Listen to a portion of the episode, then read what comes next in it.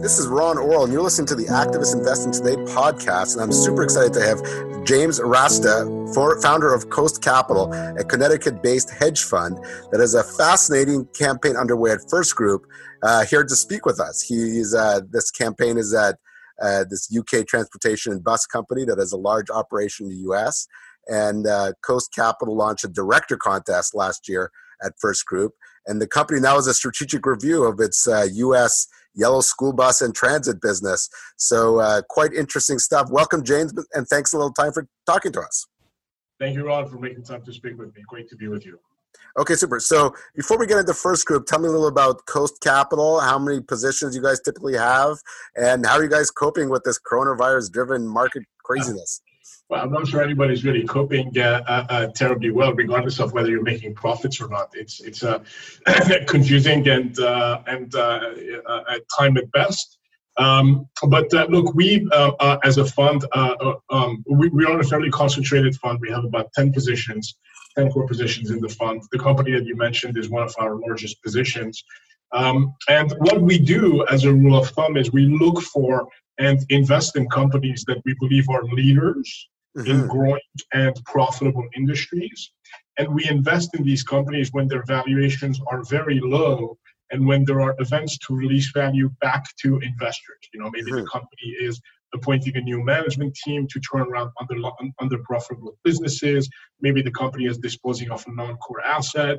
Maybe the company is for sale in its entirety, or maybe we can encourage the company or indeed, when necessary, force the company to take any of these steps that we think are in investors and actually the company's best interest mm-hmm. over time.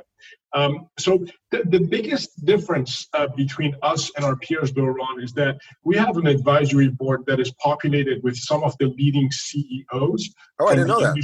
Mm-hmm, yeah, from the industries in which we invest. And these individuals who work with us on these assignments exclusively um, basically conduct operational due diligence on the underlying company and you know put together value creation plans for the companies that we invest in. So when we show up with a plan for a company it's not james rasteh who you know aside from from this interview no one's heard of um, it really is um, that may be changing.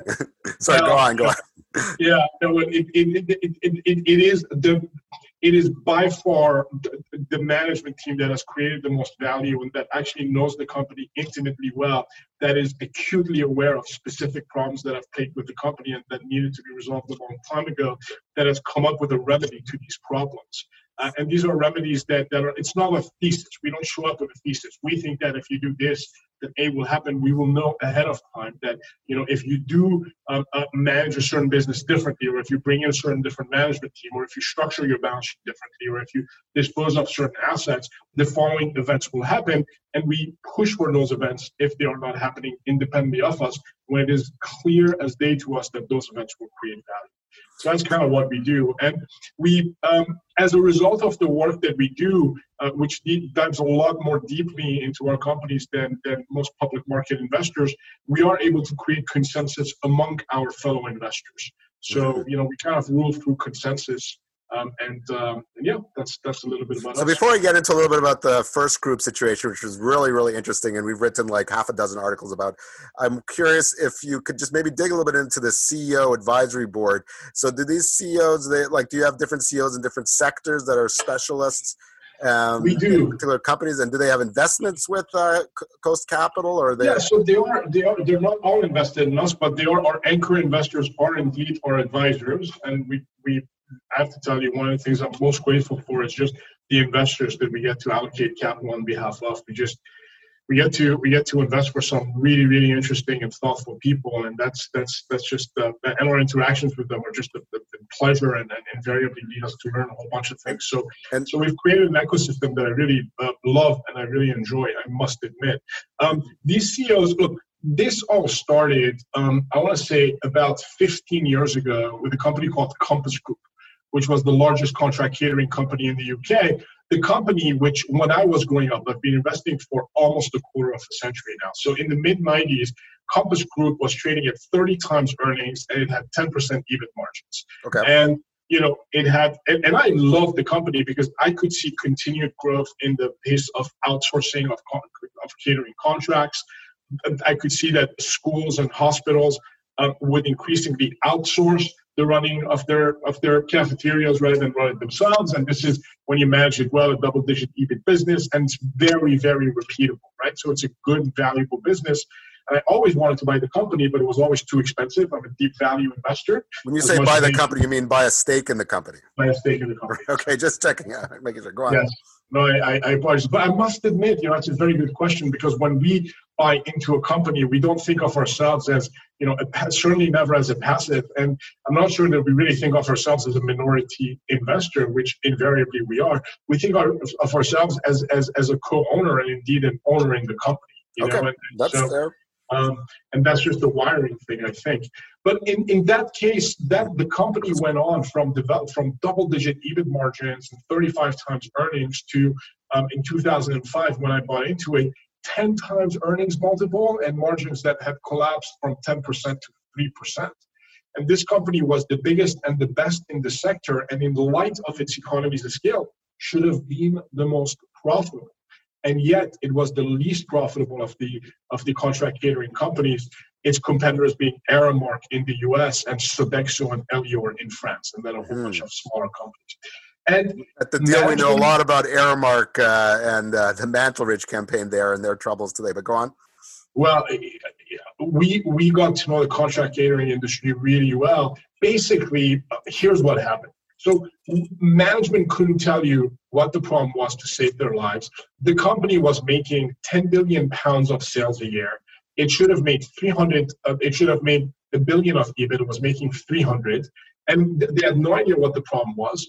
And they spent 50 million bucks a year on McKinsey, which I think is like a curse to most companies that end up uh, using their services. Um, they, they ended up paying consistently a meaningful amount of money to consultants to solve this problem. And year in, year out, the margins persisted at sort of the 2, 2.5 to 3% level.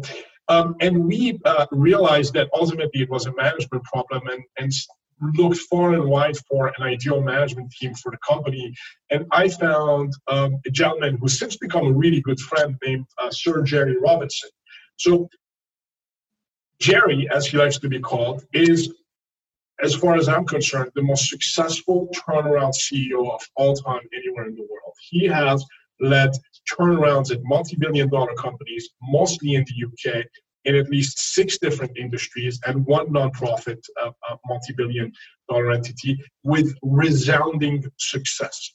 But one of the things that, and he's not even a high school graduate, but what he, one of the things that he did was you know, he joined um, a conglomerate uh, uh, in the UK and found Compass Group and went through the ranks as an accountant. Ultimately, became the head of Compass Group and led a spin-off of Compass Group from the conglomerate in the 1980s. In fact, I think in 1985, and that was basically the best IPO of that year in the in the UK.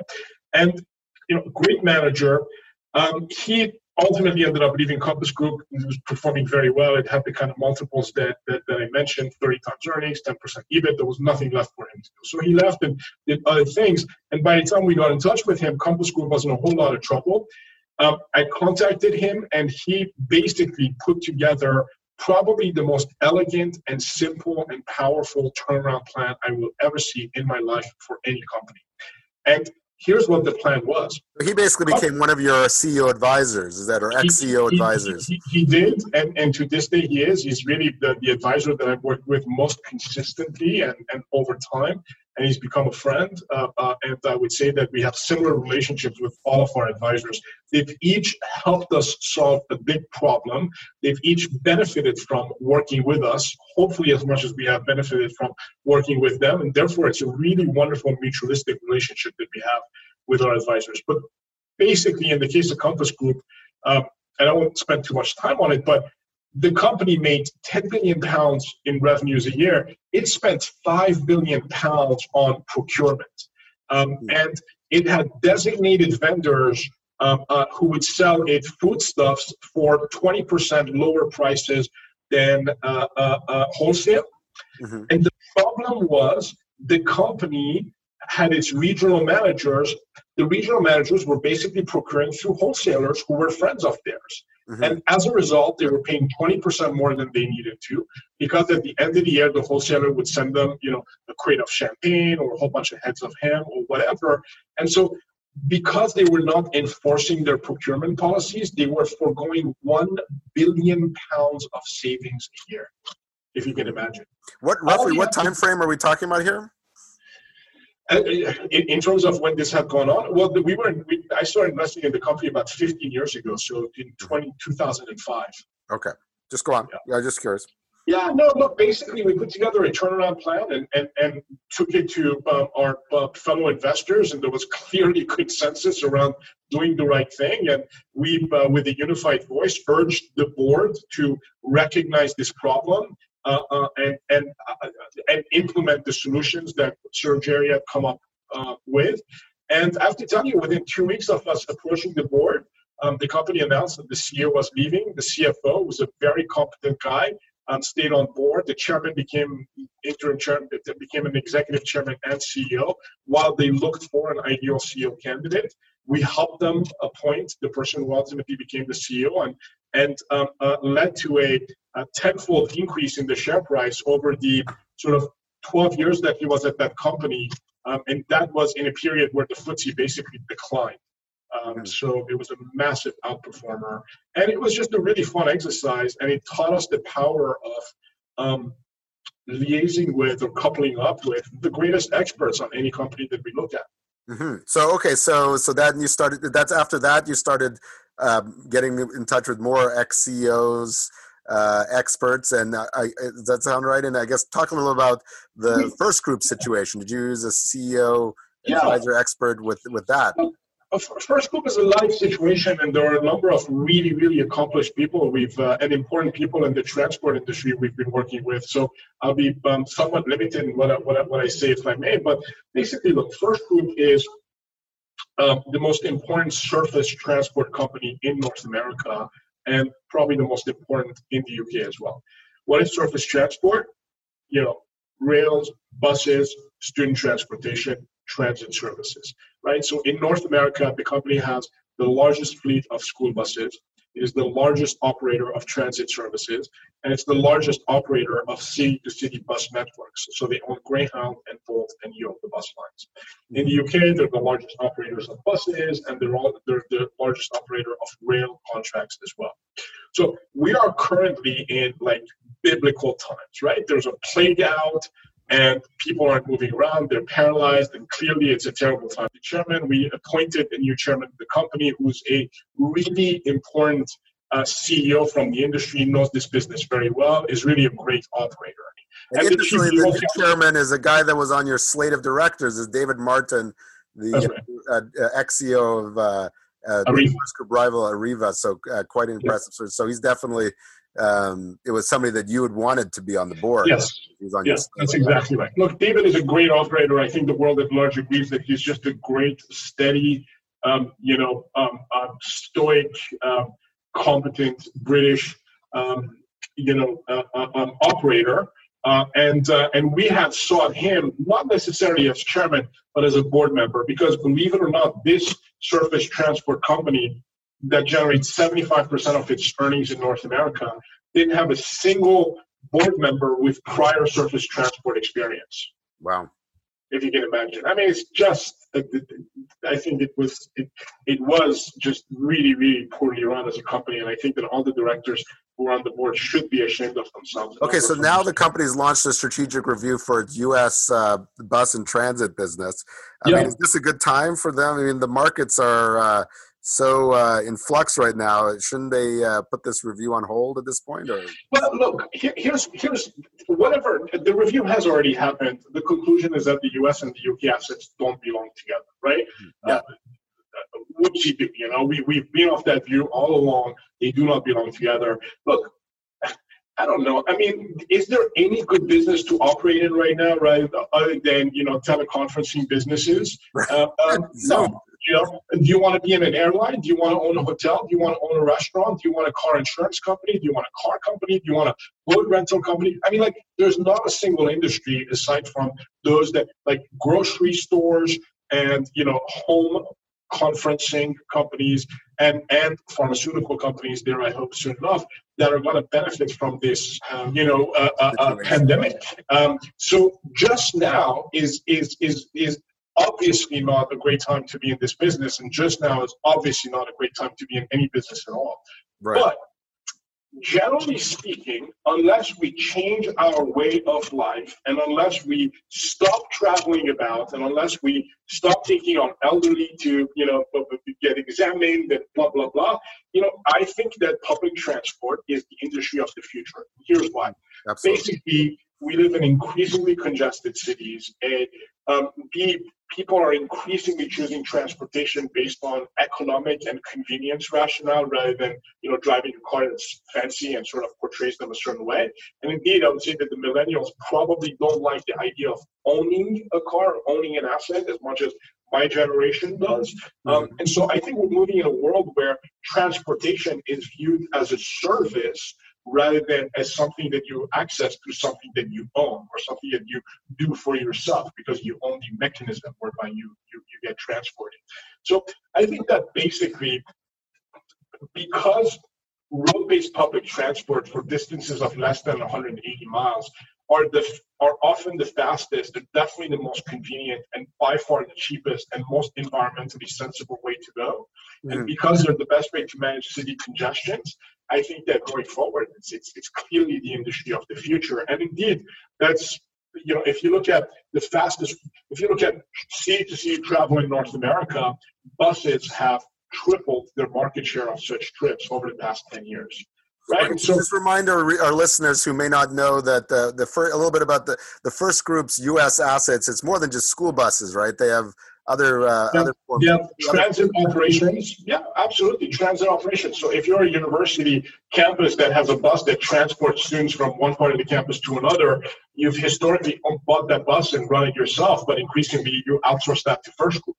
If you're in the city of New York and you have a paratransit service to take care of the elderly and transport them between their homes to their doctor appointments, you've historically done that yourself, but increasingly you outsource it to FirstGroup. Basically, First Group runs a tighter shift, provides a better service for a lower price, takes the non-core activity away from you, and therefore you're seeing a vast proliferation and consistent proliferation in the number of contracts that they get. And it's a very profitable business. The school bus business is a really great business. You get four-year contracts on average, just about, with local municipalities as your counterparts um, you get 90% plus contract renewal rates in a normal environment. And if you run your business well, you generate very good cash flow while generating service savings for the local municipalities. So it's a great business. And by the way, when a local municipality outsources, again, they generate 10 to 20% savings in their transport costs upon outsourcing. So there's a big economic rationale for them to do this. And only about a third of municipalities have outsourced so far. So there's a lot of growth ahead. Mm-hmm. Yeah, no, it's fascinating. I'm to uh, one last question, and then we're we're uh, pretty much out of time. I've always been uh, fascinated by. I feel like a trend that I've seen in recent years of U.S. based activists uh, launching campaigns that you know companies incorporated or are really yeah. Uh, based on the other side of the Atlantic Ocean. And I know that First Group, you know, a huge part of its operation in the U.S., but you know, you guys are based in Connecticut. Is, is that right? We, are based in look, we're, we're, based in the Northeast. We're, we're based in New York. We're based okay. in New York. Right. Okay. Um, yeah. But so, uh, uh, what made you, you know, launch a campaign and a director contest at a company on the other side of the Atlantic Ocean? I guess is the question. Well, Ron, look, I, I grew up in France. Uh, my, my, uh, I learned to speak French way before I learned to speak English, um, and uh, and I have been investing in Europe um, for um, almost 25 years now. So mm-hmm. I'm probably as comfortable investing in in, in Europe as I am uh, in, in, in our great uh, country. And frankly, I prefer visiting companies in Italy than Idaho. No, no offense to that's you know, true. Many, many great companies in Idaho. It's just Italy is, is, is Italy. So you know, look, I think Europe is, is really fun. I think that it's it's it's it's a very rich environment, um, certainly for us to look at and to begin because it is. Um, there is a dearth of engaged investors who do proper operational due diligence on their companies. And for us, we are blessed with more opportunities than we can pursue at any point in time. Um, here in the U.S., everything seems pretty reasonably well picked over, um, and you know, I just, I just, I think that the opportunity set for me is incomparably more attractive in Europe than it is in the U.S. Okay. There's no comparison. Okay, great. That uh, that's uh, that's fascinating stuff. Uh, you've been listening to the Activist Investing Today podcast with Ron Orol, and we've been talking to James Rasteh of Coast Capital. Thank you, James, for taking the time. Thank you. Pleasure as always.